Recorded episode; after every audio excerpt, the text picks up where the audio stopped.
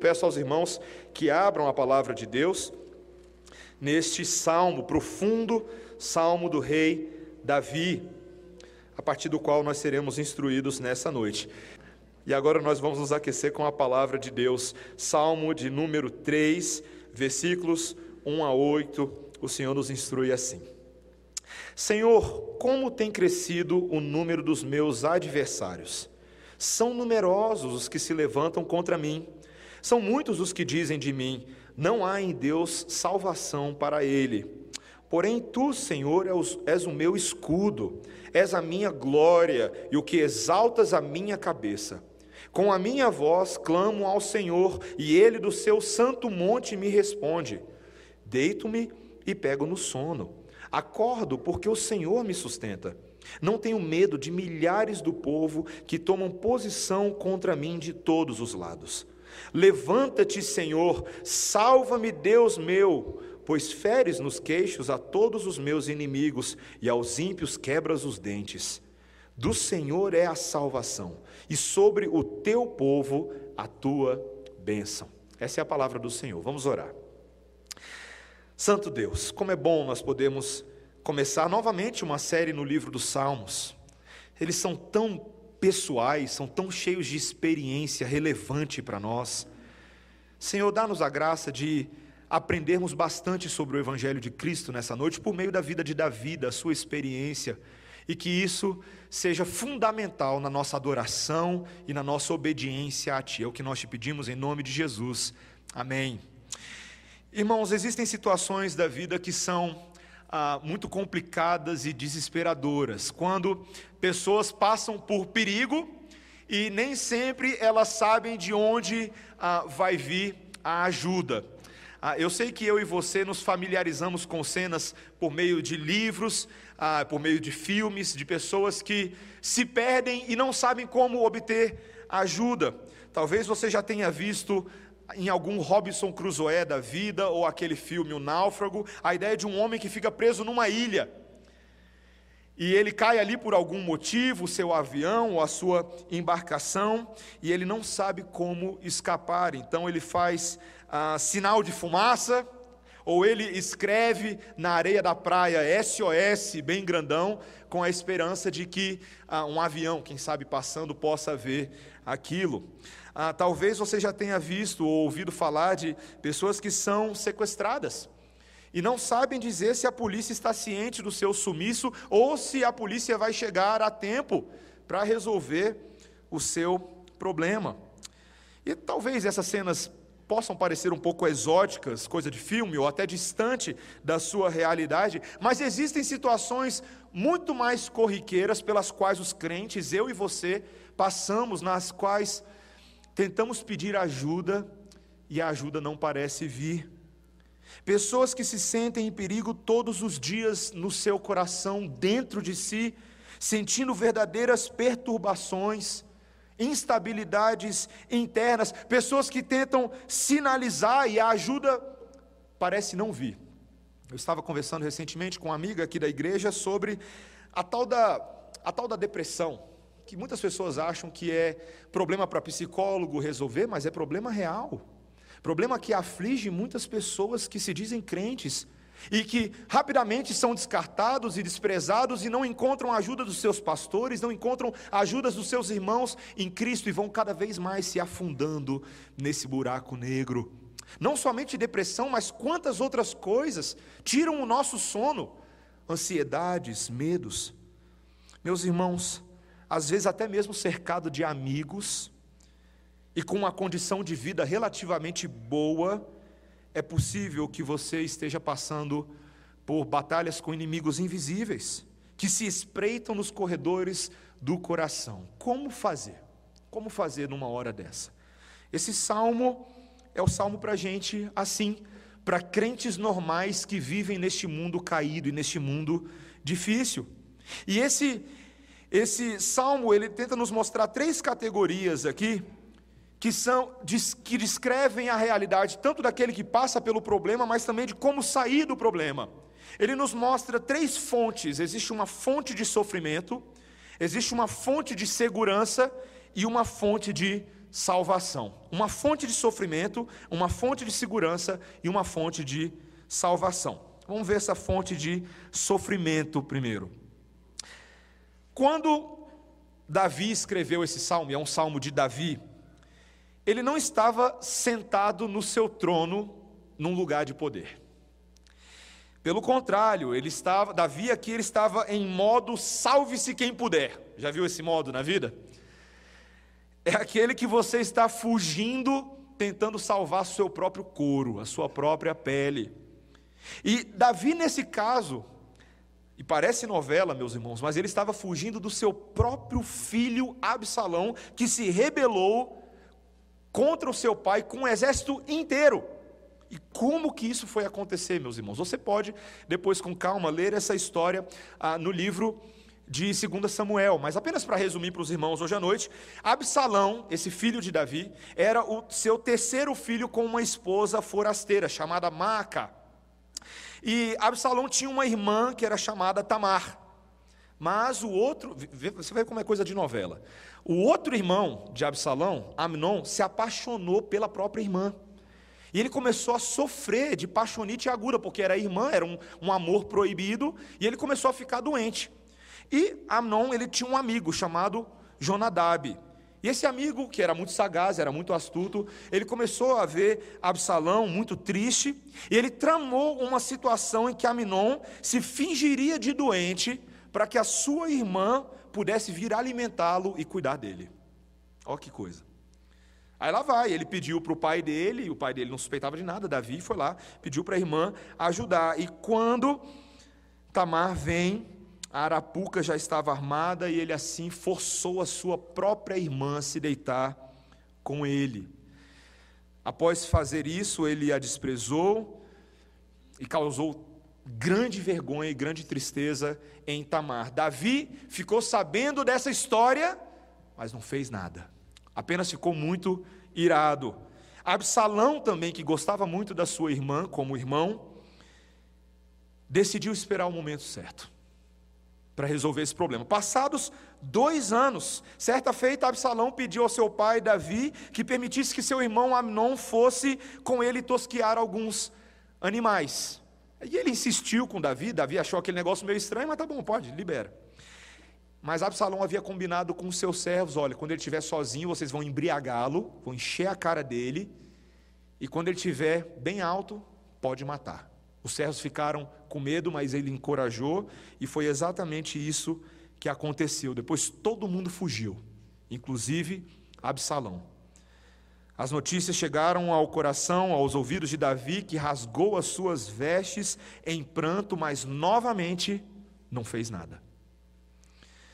Absalão ficou três anos de exílio, porque Davi não queria encontrá-lo, apesar da insistência de Absalão junto aos servos de Davi, mas só depois Davi o acolheu, depois que ele já havia estabelecido mais dois anos de banimento da corte de Jerusalém para Absalão. Mas nesse tempo, Absalão foi se fortalecendo e começou a convencer o povo e alguns guerreiros de que ele seria um regente melhor para o povo de Israel, ele seria um juiz melhor, que se um dia ele fosse político, ele ouviria as causas das pessoas e ele as ajudaria. E assim ele começou a arrebanhar uma grande multidão de seguidores no meio do povo, um povo que não sabia de nada do golpe que Absalão estava tramando. Quando Davi recebe o seu filho, já foi em forma de conluio de traição, e Absalão e seus servos botaram Davi e seus homens para correr. Esse é o background desse salmo. Esse salmo é escrito com toda essa narrativa, com toda essa história em mente. E agora nós não vemos o poderoso rei Davi, mas o acuado rei Davi, que no verso 1 diz: Veja, Senhor, como tem crescido o número dos meus adversários. São numerosos os que se levantam contra mim. Meus irmãos, Davi estava correndo de um, um, exército que foi se avolumando, se avolumando, e Absalão passou a ter quase 10 mil homens no encalço de Davi. É muita gente, é muita gente. Davi se sentiu como minoria, Versículo 2: São muitos os que dizem de mim, não há em Deus salvação para ele. Os adversários pensavam: nem Deus vai livrar Davi de uma dessa. Nem Deus livra. Porque o exército de Absalão está chegando para acabar com ele. Meus irmãos, é interessante olhar essa história e perceber que as sementes das disfunções daquela família eram culpa do próprio rei Davi. A coisa não começou com Absalão, começou antes. Quando Davi havia adulterado com Batseba, que não era sua esposa. E depois, para encobrir o pecado, ele vai lá e assassinou Urias, que era o marido dela. Davi foi confrontado pelo profeta Natã, que lhe proferiu uma profecia condenatória que o seu trono seria usurpado e que as suas próprias mulheres seriam dadas a outro homem. E assim aconteceu, porque Absalão tomou tudo que pertencera ao seu pai, inclusive as mulheres. Já parou para pensar num negócio desse? Que situação terrível. Meus irmãos, Davi, que desejara tanto o amor de Absalão, mas nunca o corrigiu, mesmo quando Absalão assassinou um dos seus próprios irmãos. Agora o, o pai está fugindo do filho. Meus irmãos, nós sabemos que muitas vezes as ações dos filhos são pecados os quais eles mesmos são culpados. Mas é incrível como a psicologia moderna tenta tirar dos pais o papel naquilo que eles são responsáveis.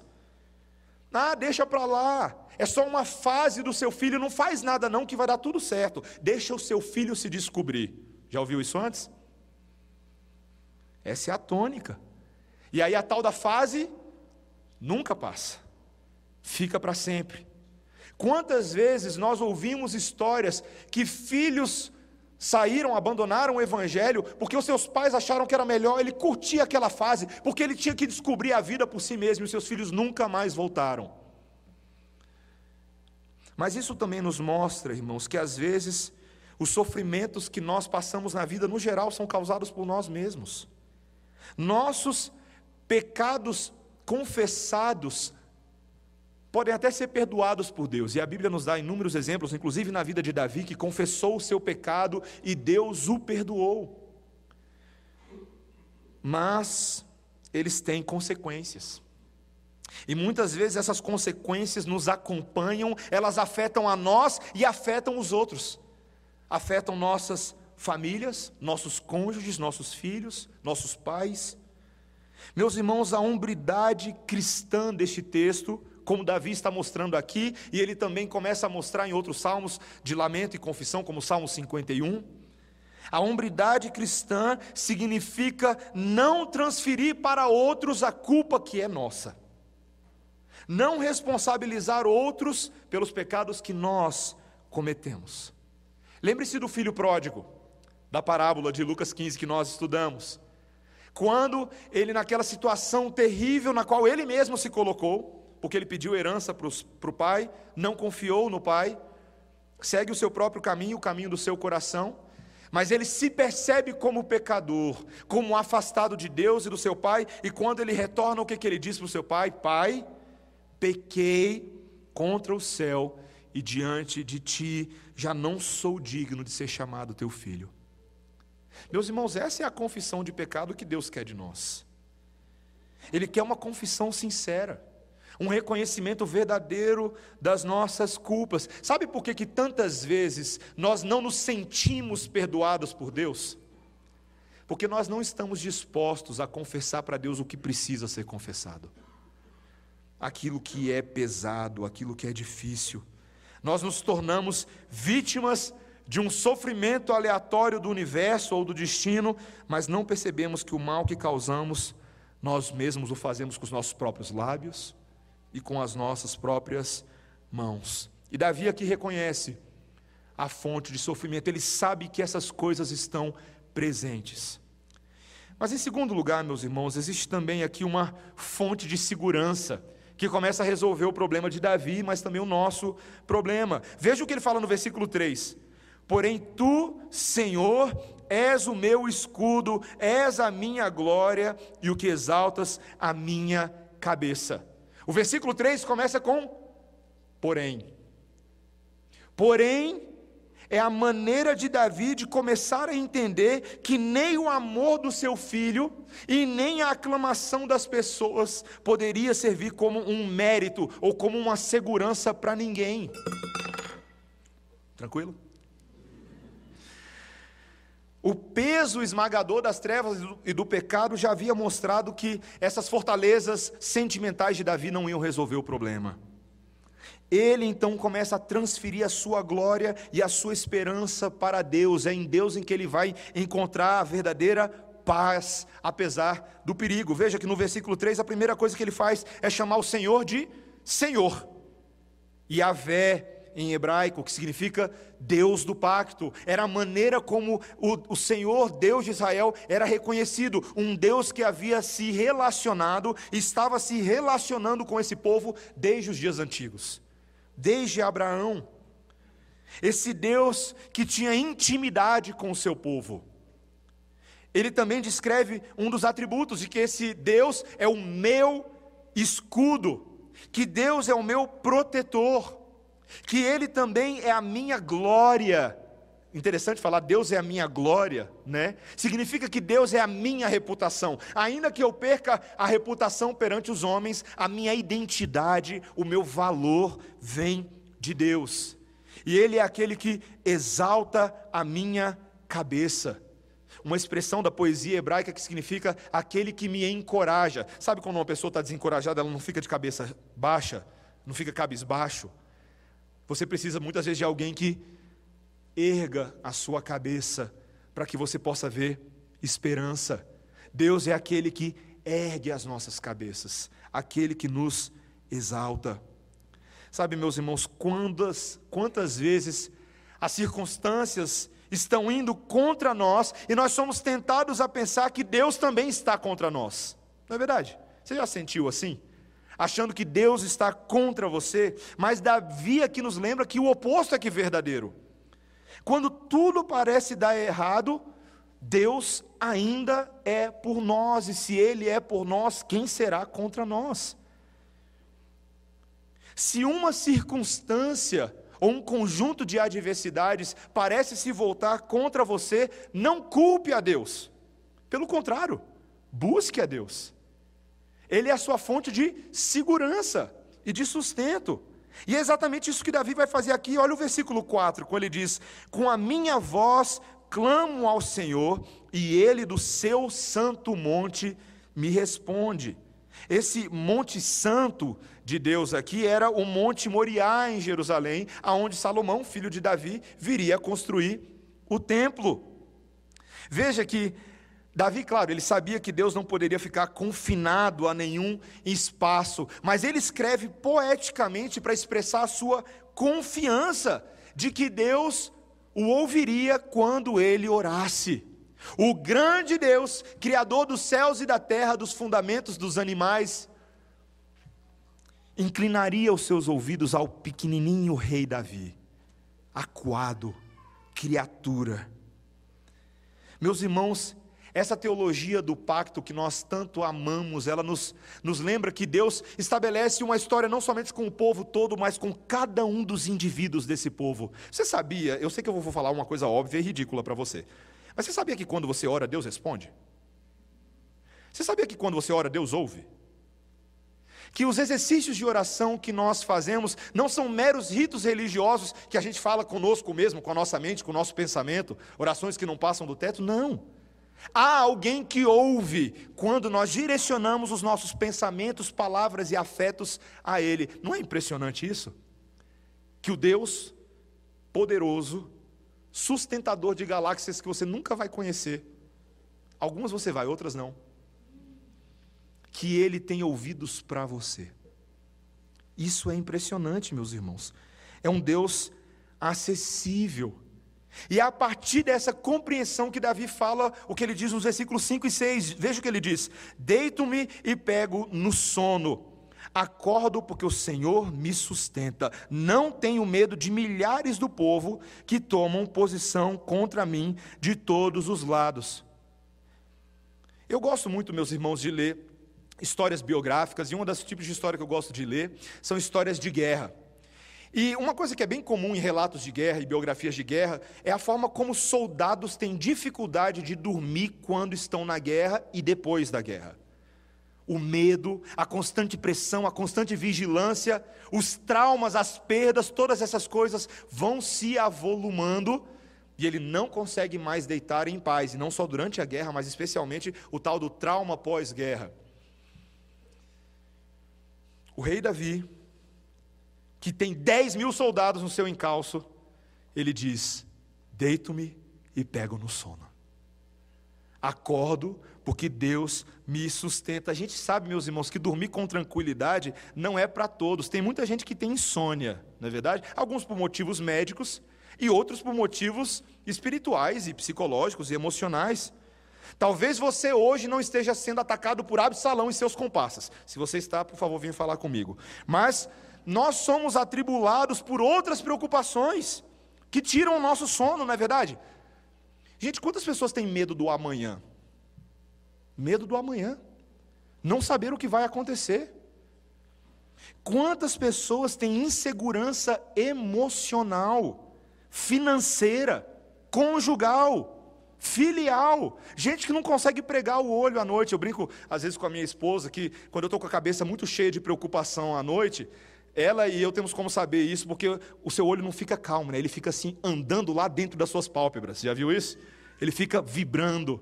Você está pensando em como resolver o problema das contas que você não pagou, o imposto de renda que você não apresentou e por aí vai. E às vezes, meus irmãos, são angústias mais profundas da alma que você sequer consegue explicar o que está acontecendo. Mas, meus irmãos, o rei Davi, ao lembrar-se do controle total e absoluto do Senhor, ele pode relaxar e não temer as milhares de adversidades. A minha filha Melissa, ela é pequenininha, ela fez 10 meses, três dias atrás. E às vezes, o presbítero Cláudio já tinha me falado que mulheres são mais difíceis para dormir quando são pequenininhas do que homens. Eu estou experimentando isso agora na pele. Às vezes ela chora sem motivo algum para dormir. Às vezes não, gente, todo dia, falei a verdade, todo dia ela chora sem motivo algum. E eu tenho que me lembrar muitas vezes que na idade dela, crianças, é muito normal você ter esses medos inexplicáveis, não é mesmo? Medo do escuro, medo, às vezes, de alguma imagem que ficou na cabeça da criança ao longo do dia e de alguma forma está atribulando os sonhos dela, medo de bicho-papão embaixo do berço, qualquer coisa assim. Mas, meus irmãos, eu sei que a hora que a minha filha descansa e relaxa é quando ela está no colo da minha esposa. Quando ela está no colo da Débora, eu visualizo, o sono vai chegando devagarzinho, vai se instalando, e ela, o olho começa a virar para trás, né? Ela vai virando. Ela abre a boca e baba gostoso, que nem o pai dela quando está dormindo. Você, meus irmãos, você sabe qual que é o nome disso? O nome disso, desse fenômeno? Confiança. Confiança. A minha filha confia que aquele colo é um abrigo nuclear. Que a sua mamãe jamais deixará qualquer coisa acontecer com ela. E eu, e eu sei disso, porque eu vejo a forma como a minha esposa olha para nossa filha. Eu sei que aquele olhar tenro e meigo da minha esposa tem o potencial de se transformar no olhar de uma pantera braba, caso alguma ameaça se levante. Eu sei, eu conheço a esposa que eu tenho. Meus irmãos, as Escrituras Sagradas nos garantem que a proteção divina é superior ao que o colo de uma mãe humana pode oferecer ao seu filho. Houve momentos em que Israel questionou esse cuidado de Deus. Por exemplo, no período do exílio babilônico, quando o profeta Isaías registrou as seguintes palavras no capítulo 49: Sião, porém, disse: O Senhor me abandonou, o Senhor me desamparou. Mas Deus responde: Acaso pode uma mulher esquecer-se do filho que ainda mama, de sorte que não se compadeça do filho do seu ventre?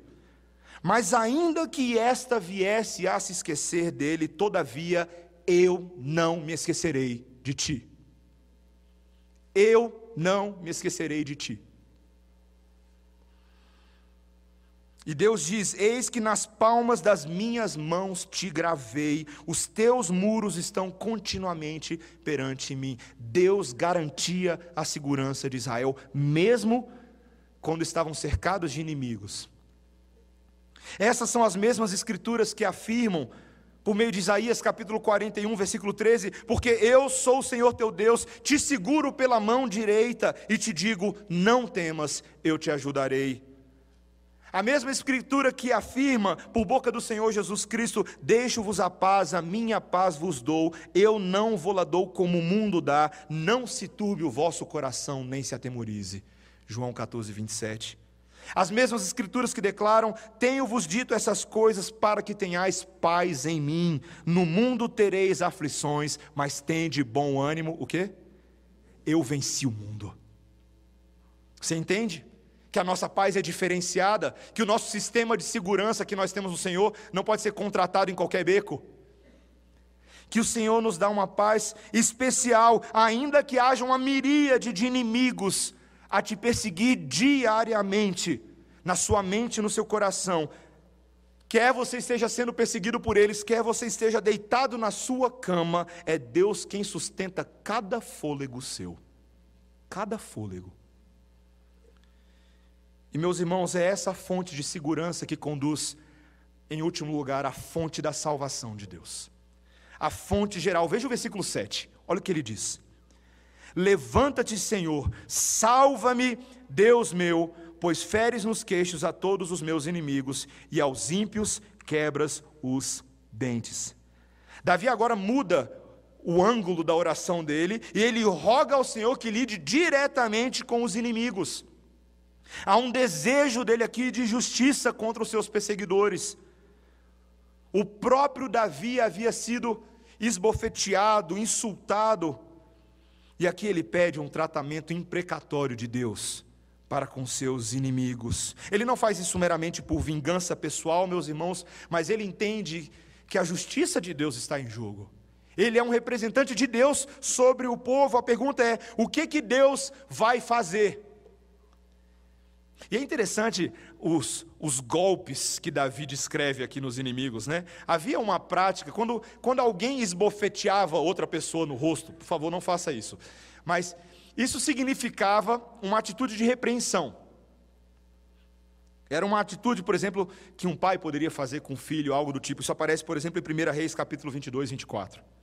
Mas, meus irmãos, quando alguém quebra os dentes do outro, é nocaute é levar o adversário à lona, é torná-lo totalmente inofensivo e incapaz de revidar.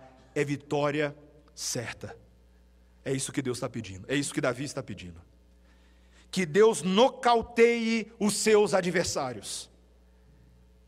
E ele entende que a dimensão da salvação de Deus abarca isso. Veja o que ele fala no versículo 8, o último versículo: Do Senhor é a salvação, e sobre o teu povo a tua bênção.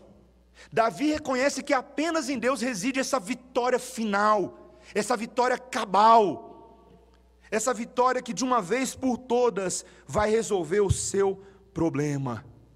E ele confia agora a sua aflição ao Senhor, a sua vida ao Senhor, ao tempo de Deus, em que a sua resposta seria dada. Meus irmãos, o fim de Absalão na Bíblia é bastante conhecido. Um dia o exército dele estava sendo. Você pode ler depois a história, vou pular um pouco, mas Certa feita, o exército de Davi entrou em embate direto com o exército de Absalão, e o exército de Absalão estava sendo completamente linchado pelos guerreiros de Davi. E nessa batalha, Absalão está correndo com seu cavalo por uma região de bosque bem densa, quando de repente ele fica enganchado nos galhos de um carvalho pelo pescoço, e o cavalo vai embora e ele fica lá pendurado. Imagina a cena. Os homens, os servos de Davi, vêm e encontram Absalão daquele jeito. E ali, meus irmãos, depois de avisarem a Joabe, Joabe pega três dardos e atravessa o coração de Absalão. E houve grande lamento entre o povo de Israel. Uma vitória cabal. Deus ouviu as orações de Davi e as respondeu. Sabe, meus irmãos, eu e você hoje não somos Davi, mas nós somos povo de Deus e verdadeiros israelitas. E nós temos sim vitória cabal sobre os nossos inimigos, porque é isso exatamente que o Senhor Jesus Cristo fez por nós. Na cruz do Calvário, quando ele foi atravessado por pregos e lanças, o Senhor Jesus Cristo conquistou para nós uma vitória sobre os nossos inimigos. Uma vitória que eu e você não poderíamos conquistar. Mesmo antes da sua morte, o Senhor Jesus Cristo já vinha consolando e preparando o coração dos seus discípulos com essa esperança. Quando, por exemplo, no Sermão do Monte, que eu e você conhecemos tão bem, ele diz no versículo 5 do capítulo, versículo 6 do capítulo 5 de Mateus: Bem-aventurados os que têm fome e sede de justiça. Por quê? Porque serão fartos. Bem-aventurados os perseguidos por causa da justiça, porque deles é o reino dos céus. Bem-aventurados sois quando por minha causa vos injuriarem e vos perseguirem e mentindo disserem todo o mal contra vós. Regozijai-vos e exultai, porque é grande o vosso galardão nos céus. Você está vendo isso? Que promessa maravilhosa o Senhor Jesus Cristo tem de proteção sobre o seu próprio povo por meio da salvação. É impressionante, meus irmãos, nós pensarmos na dimensão da salvação de Cristo por nós. Sabe por quê? Porque, mesmo sabendo que nós enfrentamos terríveis problemas, e alguns deles causados pelos nossos próprios pecados, todos esses o Senhor Jesus Cristo toma sobre si. Ele é o cumprimento perfeito dessa oração que o salmista faz. O Senhor Jesus Cristo é o nosso escudo. A sua morte foi o nosso escudo, não apenas contra Satanás, como eu e você pensaríamos, mas contra a própria ira de Deus que era contra nós. A ira justa de Deus, porque nós éramos tidos como inimigos aos seus olhos, Jesus Cristo foi o nosso escudo. Para que eu e você não recebêssemos o golpe da ira de Deus, ele recebeu por nós. Hoje eu e você gozamos de total e completa proteção e não somente temos o escudo, mas todo o exército de anjos de Deus ao nosso favor. A gente não fala muito sobre angeologia e demonologia nos púlpitos reformados, mas de vez em quando a gente precisava falar mais. Porque são realidades bíblicas. O autor de Hebreus nos afirma no seu primeiro capítulo que Deus colocou à nossa disposição ministros, servos que são como o vento, para nos proteger, para cuidar de nós. Anjos que todos os dias nos livram de acidentes, nos livram de situações invisíveis, livramentos dos quais eu e você sequer tomamos conhecimento, mas Deus faz isso por amor de nós. O Senhor Jesus Cristo, meus irmãos, não é somente nosso escudo, mas ele também se tornou a nossa glória, como Davi pediu. Dele vem a nossa identidade, o nosso valor, não na nossa habilidade de manter a nossa reputação nesse mundo, mas o nosso viver é Cristo e o morrer é lucro. Meus irmãos, quem é que exalta a nossa cabeça? Quem é que nos encoraja? É Cristo, que fez isso pelos discípulos no caminho de Emaús, que fez isso com seus discípulos trancafiados e continua fazendo isso com todos os seus discípulos ao longo da história. É Deus em Cristo quem nos encoraja. Meus irmãos, nós temos em Cristo uma verdadeira proteção nessa noite, pelo resto dos nossos dias. Você não precisa fazer sinal de fumaça, você não precisa escrever SOS na areia, você não precisa ser como Zaqueu e subir numa árvore, você não precisa depender da polícia responder a tempo a sua ligação, sabe por quê? Porque você pode invocar o Deus vivo. Você crê nisso? Que você tem hoje à sua disposição os ouvidos do Filho de Deus, que é o teu advogado, teu sumo sacerdote, teu intercessor perante o trono da graça do Pai. Quer serviço de ajuda melhor do que esse? Quer proteção melhor do que essa? Hoje, eu e você podemos orar com toda a convicção: Senhor, dá-nos confiança de que o Senhor está conosco. Senhor, me conduz em meio a tudo ao que eu estou passando. Protege-me, Senhor. Ajuda-me, Senhor, com a convicção de que Ele nos ajudará. É isso que Ele faz por nós. Que o Senhor nos dê essa habilidade, meus irmãos, de crermos, de confiarmos, de amarmos a graciosa proteção que nós recebemos por meio do nosso escudo, nosso Senhor Jesus Cristo. Amém? Vamos orar, irmãos. Senhor Deus, nós te louvamos nessa noite, porque temos acesso à divina proteção, a preciosa e superior proteção de Deus para nós.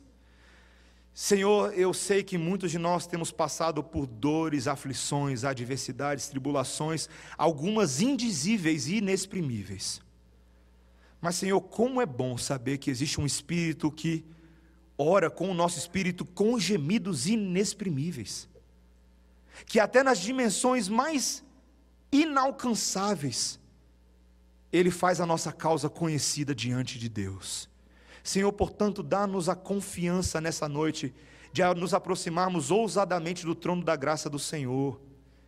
Que façamos isso com intrepidez, que possamos, Senhor, a partir disso, colocar as nossas cabeças no travesseiro à noite com tranquilidade, sabendo que Deus cuida do nosso amanhã, que Ele não cuida somente do amanhã, mas do resto da semana, do mês, do ano e até a volta de Cristo.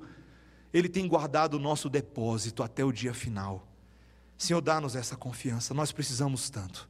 É o que nós te pedimos, em nome de Jesus. Amém. Amém, irmãos, vamos ficar de pé. Vamos neste momento cantar esse belo cântico misterioso é o nosso Deus.